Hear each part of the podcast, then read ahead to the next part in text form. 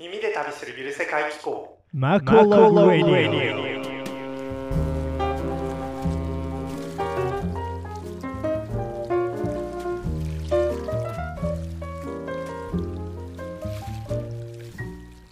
はい皆さんこんにちは。現在豪華クルーズ客船の音楽家として世界を旅しております。ベーシスト作編曲家の石坂誠です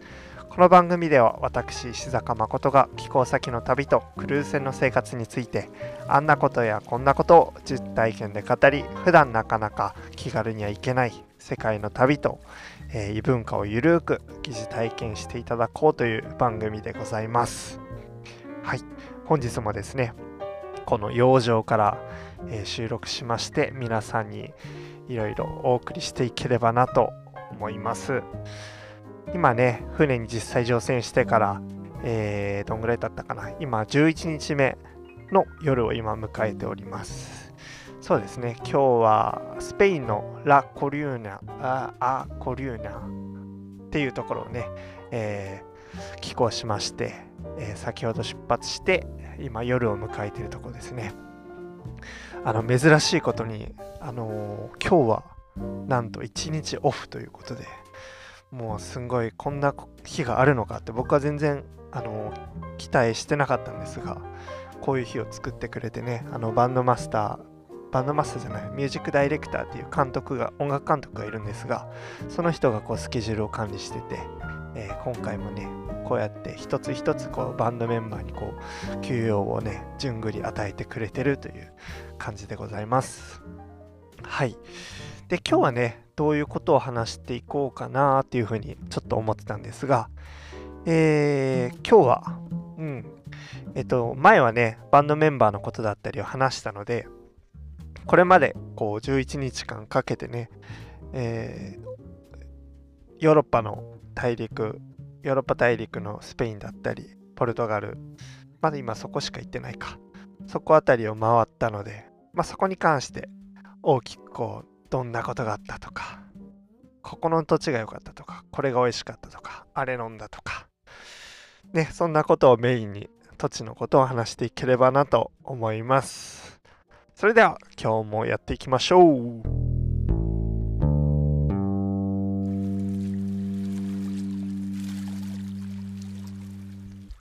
はい、えーまず1個目です。1個目にですね、ご紹介したいのは、ポルトガルのリスボンでございます。はい、リスボンとは言えばですね、前回、去年もですね、別の船会社で、えー同じこの港に 来たわけですね。去年はまたちょっとね、状況が違って、え大西洋からこのリスボンに入ってくるときに、すんごいね、やっぱ船が揺れて、前回ちょっとすごい思いをしながら、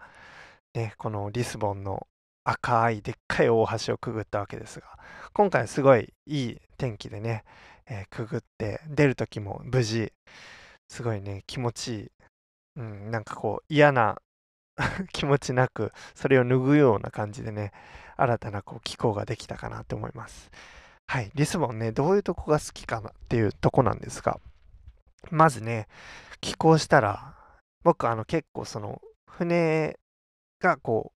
まあ、ついてその上の甲板に出てね。で街を見下ろすっていうのがちょっと好きなんですけど見下ろすとですねそのオレンジ色の、えーオレンジ色のね屋根が一気にこう広がってすごい鮮やかなんですよね。特に天気がいい日とかはすごいこう空の青色とねそのオレンジ色の屋根とのコントラストがすごい美しくて。でその中にまたこうなんだろうな古さを感じるような、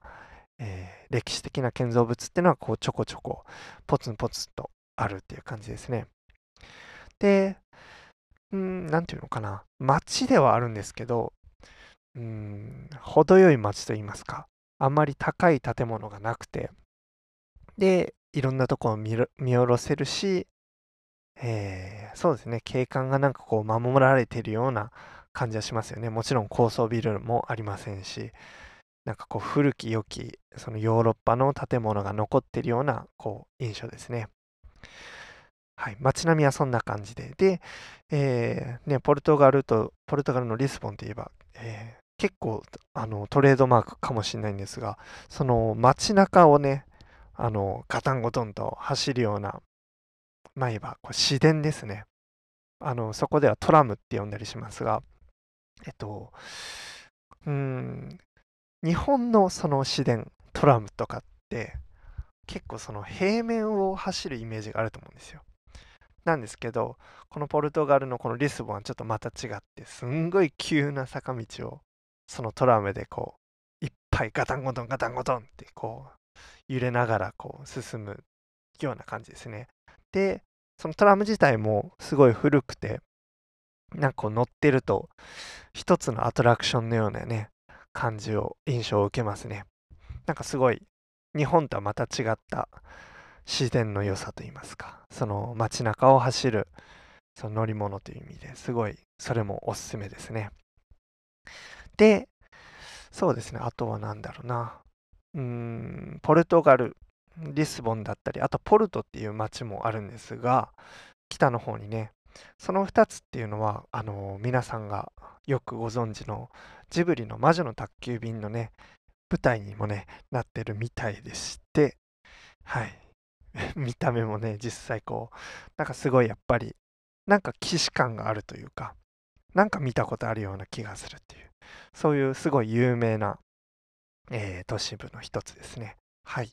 で、えっと、お酒と、で、あの食に関してですけども、食はですね、やっぱりこう海に面してるからか海鮮がすごい美味しくて美味しいというので有名で僕もあの前回あの寄港した時にタコだったりイカとかえー、そういう海鮮類を食べまして、タパスって言ってね、あのー、スペインのものではあるんですけど、こう小鉢でこう何かいろいろ海鮮系のものが出てきて、えっと、大体こうワインと一緒にね、そのタパスを食べることが多いんですけど、また種類もね、豊富ですごい、あの、新鮮な海鮮類を、えー、リスボンですごい楽しみましたね。ぜひとも行った時は、あのいろんなレストランがあって、ちょっと僕もね、選びきらなかったんですけども、ぜひともいろんなものを試していただければなと思いますが。はい。で、あと、お酒ですね。僕は、あの、前回の寄港と、あと今回もですね、ちょっと同じところに今回も行きまして、ホーリーワインっていうナチュラルワインを扱うバーがあるんですね。そこはご飯とかは提供してないんですけども、えー、そこに今回も行って、すごいね、ピンク色のネオンがトレードマークで、あの坂を、坂の途中にね、位置するところで、うん、なんていうかな、少し最初行った時は入りづらい雰囲気はあるんですけど、実際中に入ってみたらすごいウェルカムで、自分もね、こうやっぱりアジア人っていう、なんのか、なんていうかな、こう見た目だったり、英語の鉛だったり、そういうのがあるんですけど、ね、そういうの関係なしにすごい快く受け入れてくれるっていう場所ですね。前回行った時はマーシャさんっていう、えー、ウクライナ出身の方が店番をされていて、今回も会えるかなと思ったら、今回はですね、まさかのロシア出身の方が、えー、店番をしてらっしゃって、6ヶ月前にね、リスボンに来たっておっしゃってましたね。面白いですね。で、話を進めていくと、ウクライナウクライナとロシアの人しかその、えー、そのバーには勤めてないっていうことで、なんかその2つの国がね、今すごいタイムリーな話がありますが、そうやって仲良く、そうやって店を経営してるっていうことを考えると、ちょっとまた感慨深いものがあるなっていうふうに思いましたね。はい、ホーリーワインっていうところでした。すごい、あのー、なんかな、自然派ワインっていうのかな、日本語では。今、日本でもなんかよく流行ってる感じしますけども、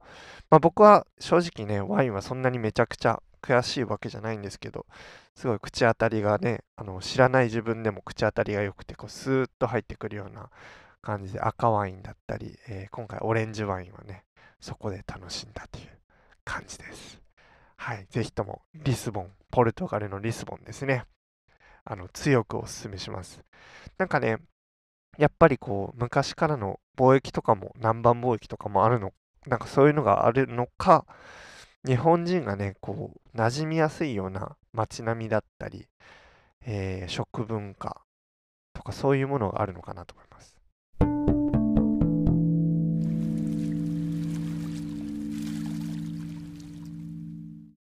はい。で、次がですね、スペインですね。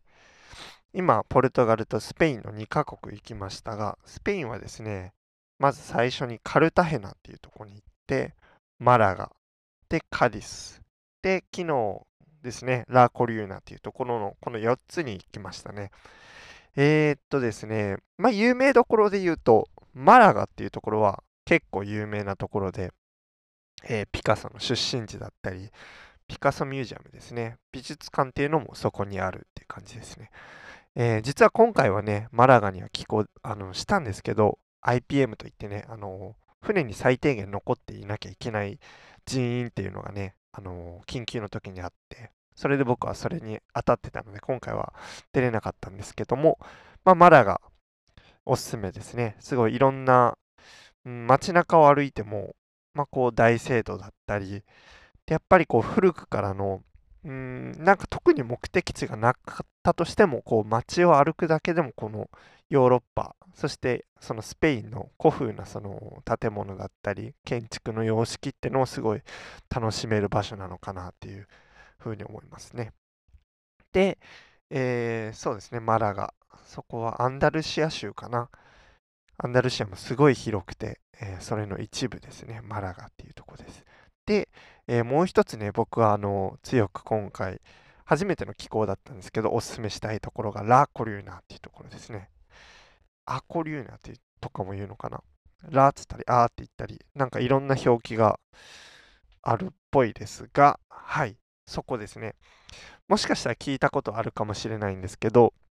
えー、ヘラクレスの塔っていうのが世界遺産があるところですね。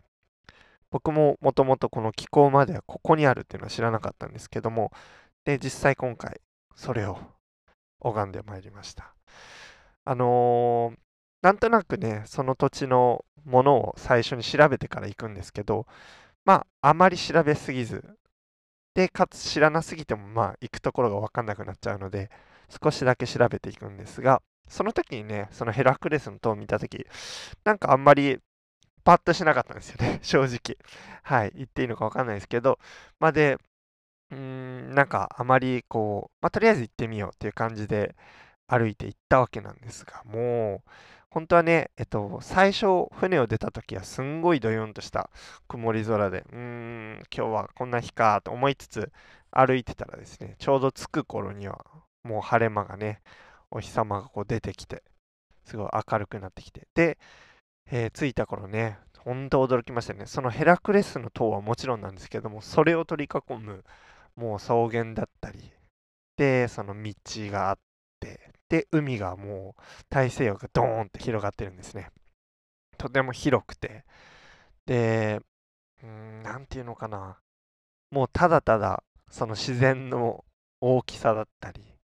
その迫力っていうのにすごい圧巻っていう感じでしたね。で、ヘラクレスの塔自体は、実はその場所に最初、えー、建築、着工されたのが、もう1世紀ですね。1世紀ほどにそれを建てられてるんで、まあ、2000年まではいかないですけど、まあ、20世紀、19世紀ぐらいはその場所にそれがあったっていうことを考えると、すごい歴史を感じるなというふうに思いましたね。1700年代ぐらいに1回こう改修工事とかをしてるらしいんですけどもそれでもなおね今すごい綺麗な状態でその場所にずっと残り続けてるっていうのを考えるといやーすごいなってこうまあうん。まあ、ずっとその場所でいろんなものを見てきたんだろうなっていうふうに思いましたね。はい。ラ・コリューナっていうところでした。えー、ここはですねあのブログとかにもいろいろ書いてるんですが、結構、あの、マラガとかに比べると、少しあの自然がね、多いようなところで、街も、こう、いろんなこうレストラン、バーがありつつも、こう、木々が横にね、並んでたりとか、あと、生き物もね、いろいろ生息してるなっていう風に感じましたね。すごいいい具合の調和具合って言いますか。いい具合の調和具合って変だな。はい。っていうすごい魅力のある土地でした。初めての気候だったんですけどね。はい。で、今は、えー、サウサンプトンに向けて、えー、今、向かっているところですね。ちょうど洋上を走っているところでございます。はい、もうすぐでね、えっ、と、このワンクルーズってのが終わるんですけども、今11日、12日、13日か。今回のクルーズは12日、13日っていう感じで、こう一回一回そうやってクルーズっていうのがこう区切られて、で、えーまた新しいお客さんが入ってくるっていう感じなんですね。で、そうです。あの結構クルーズ長く、あのーのお客さん乗ってるんじゃないかっていう人結構いるんですけども、大体はその1週間以上、10日から長くても、うん、20日のクルーズって多分あんまり聞いたことなくて、大体はこういうラグジュアリー系のクルーズはそんぐらいでお客さんが入れ替わるっていう感じですね。クルーはそのままですが。はい。で、今回ワンクルーズを終えて、次はね、えーいよいよまた新たな地に向けて、カデスとかスペインは一緒なんですけど、またギリシャだったり、イタリア、うん、またポルトガルも行くのかな。次の、うん、すごい目玉はギリシャですね。